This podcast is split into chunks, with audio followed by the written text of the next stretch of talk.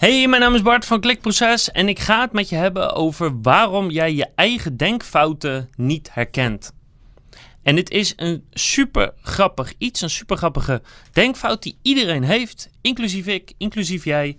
Wat eigenlijk vertelt dat hoewel je heel goed bij anderen kan zien wanneer de redenatie niet klopt of wanneer er een bepaalde voorkeur is, je dat op een of andere manier niet bij jezelf kan herkennen. Dus ik ga je precies uitleggen hoe dat zit, waarom dat zo is en natuurlijk hoe je dat toepast om de conversies van je website of je webshop te verhogen. Welkom bij Klikproces met informatie over betere rankings, meer bezoekers en een hogere omzet. Elke werkdag praktisch advies voor meer organische groei via SEO, conversieoptimalisatie, YouTube en voice. En met een mooi woord noem je dit de blind spot bias. De blind spot bias is een cognitieve denkfout die uitlegt dat mensen de neiging hebben om de onbewuste voorkeuren en denkfouten van anderen wel te zien, maar niet van henzelf. En de naam zegt het al een beetje, de blind spot, de blinde vlek. Dat weet je, misschien dat zit in je ogen. Je hebt een bepaald punt waar je eigenlijk niks ziet. Eh, misschien ook vergelijkbaar met de dode hoek in je auto. Een plek waarvan je denkt dat je het ziet, maar je ziet dat daadwerkelijk niets. En dat zegt dus dat we onze eigen voorkeuren en denkfouten niet herkennen. En het is heel grappig, want eigenlijk is het ergens ook wel logisch. Want als je je eigen denkfouten en voorkeuren wel zou herkennen, dan zou je jezelf corrigeren en dan zou je ze niet hebben. Maar we hebben ze allemaal. Maar hoe, hoe komt het nou dat we het zo duidelijk bij anderen kunnen zien, maar niet bij onszelf? Nou, één is, kijk, wij zien onszelf graag in een positief daglicht. We denken over het algemeen graag positief over onszelf. En als we het gaan hebben over onbewuste voorkeuren of denkfouten, ja, dat is niet echt positief. Dus wat doen we als mensen? Heel simpel. We redeneren gewoon van dat is negatief. Ik wil positief over mezelf denken. Dus ik heb ze niet. Probleem opgelost. Ja, dat is een beetje hoe ons gedachtegang werkt. Het is in feite gewoon zelfmisleiding wat we aan het doen zijn. En het, het, doet ook bijvoorbeeld een beetje denken aan het better than average effect. Hè? Dat, dat mensen geneigd zijn om zichzelf beter dan gemiddeld te zien. En dat dus ook een ruime meerderheid, volgens mij meer dan 70%, aangeeft bovengemiddeld immuun te zijn voor het better than average effect. Oftewel, uh, eh, 70% zegt dat zij minder beïnvloed worden dan andere mensen. Wat weer weergeeft hoe mensen zichzelf in de maling kunnen nemen. Maar de andere kant is ook dat heel veel mensen gewoon simpelweg niet weten of niet begrijpen wanneer je een onbewuste voorkeur of een denkfout maakt. En dus ook niet weten wanneer ze dat doen en toepassen. En als je natuurlijk niet weet dat je het doet, dan kan je ook niet van jezelf zeggen dat je het doet. Dus het is voor een deelte zelf. Dus voor een gedeelte is het zelfmisleiding, maar voor een gedeelte is het ook gewoon het niet weten, geen bewustwording hebben van het feit dat iedereen dat heeft. En dat zorgt er dus voor dat we blind zijn voor ons eigen gedrag. Nou, een paar simpele alledaagse voorbeelden ervan. Iedereen en alles die cadeautjes krijgt van bijvoorbeeld een leverancier of van een bedrijf en vervolgens zegt dat ze daar niet beïnvloed door worden. Dus denk aan politici, denk aan artsen, denk aan gewoon inkoopmanagers. Heel simpel, iedereen die cadeautjes krijgt, iedereen die iets krijgt, die is geneigd volgens het wederkerigheidsprincipe om sneller iets terug te doen. Dat is gewoon een feit. Dus iedereen wordt daardoor beïnvloed en het is niet dat artsen daar opeens immuun voor zijn. Maar ook ouders die zeggen dat hun kind echt objectief het beste is in iets.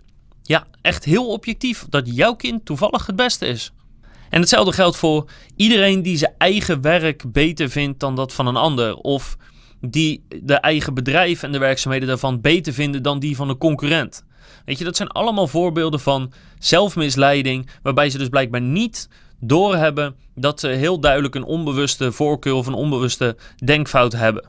Nou, waarom dit zo belangrijk is voor conversieoptimalisatie is om twee redenen die eigenlijk compleet verschillend zijn. Eén is als je bezig bent met conversieoptimalisatie, moet je dus heel goed weten dat jij wel degelijk biases hebt. Dat je wel degelijk onbewuste voorkeur hebt, dat je denkfouten maakt en dat je beïnvloedbaar bent. Dus als je bezig bent met het interpreteren van uh, resultaten, het trekken van conclusies, het maken van een nieuw design, het opzetten van een test. Uh, als je met al die elementen van conversieoptimalisatie bezig bent, dan moet je dus weten dat je onbewust een bepaalde kant op kan gaan sturen. En dat je er alles aan moet doen om te voorkomen dat dat voorkomt of het te minimaliseren. En er zijn een paar dingen die je daaraan kan doen. Eén is dat je bepaalde zaken altijd met meerdere mensen bespreekt. Want je kan je eigen onbewuste voorkeuren en denkfouten niet zo makkelijk herkennen, maar die van een ander wel. En zij dus ook die van jou.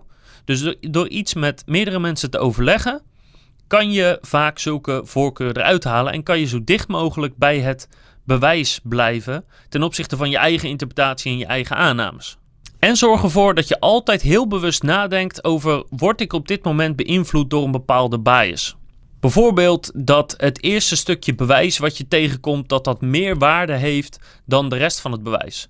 Uh, het is niet ongewoon dat je iemand spreekt die heeft één keer een slechte ervaring gehad bij een restaurant. En die zegt dan meteen van nou, ik kom hier nooit meer. Terwijl als die persoon tien keer was geweest, dan was er misschien één keer wat aan de hand geweest en negen keer was het top geweest. Uh, dat zou kunnen. Um, we worden heel vaak beïnvloed door het eerste stukje bewijs wat we tegenkomen. Er is net iets veranderd op je webshop en toevallig wordt dat één keer in een review aangehaald en je denkt meteen dat het helemaal goud is.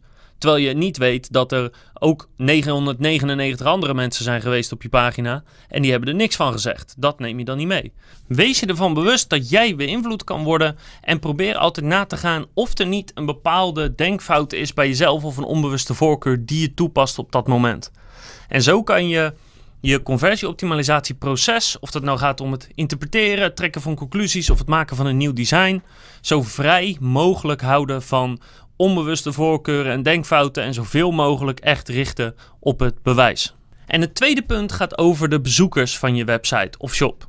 Want iedereen heeft die blind spot bias. Iedereen denkt van ik word niet beïnvloed of ze hebben het niet door. En dat is natuurlijk voor jouw website of shop heel gunstig. Want zodra mensen het idee hebben dat ze gemanipuleerd worden, of dat de dingen niet kloppen, of dat ze hè, voor hun gevoel eh, bedonderd worden, dan werken conversieoptimalisatie technieken, met name neuromarketing, werkt niet meer. als je het trucje kent, dan doet het niks meer en dan is het effect weg. Dus je moet vooral mensen die blind spot bias blijven toevoegen. Je moet vooral mensen die blind spot bias blijven houden. En er zijn een paar manieren om dat te doen. Dus één is dat je, als je bezig bent met conversieoptimalisatie, dat je niet te veel technieken gaat toepassen op één pagina of op één gebied. Want hoe meer technieken je gaat toepassen, hoe slechter het vaak voelt. En je zal ook merken dat hoe slechter de resultaten doorgaand zijn. En er is niet echt een limiet van, nou, je kan maar twee technieken toepassen, of tien of twintig.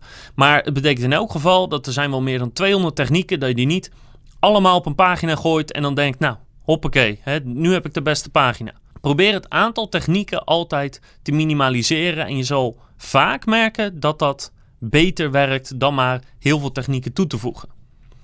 En het tweede punt daarin is dat als je een techniek toevoegt, zorg dan wel dat het in het onbewuste blijft. Zorg ervoor dat het niet te duidelijk, te in your face is, waardoor mensen eigenlijk een soort wakker worden en denken van hé, hey, ik word hier nu beïnvloed. En ze proberen me duidelijk te sturen. Ja, dat wil ik niet en ik klik weg of ik neem een andere keuze. Dus zorg ervoor dat de beïnvloeding altijd in het onbewuste blijft, zodat ze die, die blinde vlek blijven houden en dat jij je conversie aan de hand daarvan kan blijven verhogen. En het laatste punt daarin is dat Kijk, marketingtechnieken uh, die worden vaak door grote partijen of door specialistische partijen worden die zeg maar uitgevonden of getest. En dan worden ze door steeds meer en meer en meer mensen worden ze gebruikt. Ze zeggen ook wel marketeers maken alles kapot. Want als iets helemaal effectief werkt, neemt iedereen het over. En dat betekent dat je als marketeer continu je technieken moet blijven vernieuwen om te zorgen dat mensen niet doorhebben of niet bewust doorhebben dat je ze daarmee probeert te beïnvloeden. Dus zorg ervoor dat je altijd blijft testen met nieuwe technieken. Zelfs als je hetzelfde principe wilt gebruiken, dus bijvoorbeeld social proof, er zijn honderd manieren waarop je social proof kan toepassen. Dus probeer altijd een nieuwe manier te vinden. Een die nog niet zo bekend is. Een die anderen niet gebruiken. Een waar mensen niet aan gewend zijn. Want dan werken ze het best. Want dan blijven ze in die blinde vlek zitten. Dat is het. Dat zijn mijn tips en dat is hoe jij optimaal gebruik kan maken van de blind spot bias om je eigen conversieoptimalisatieproces en conversieresultaten zo hoog mogelijk te houden. Bedankt voor het kijken, luisteren of lezen. En ik hoop ook dat je de volgende keer er weer bent. Heb ik nog veel meer advies over SEO, conversieoptimalisatie, YouTube en voice.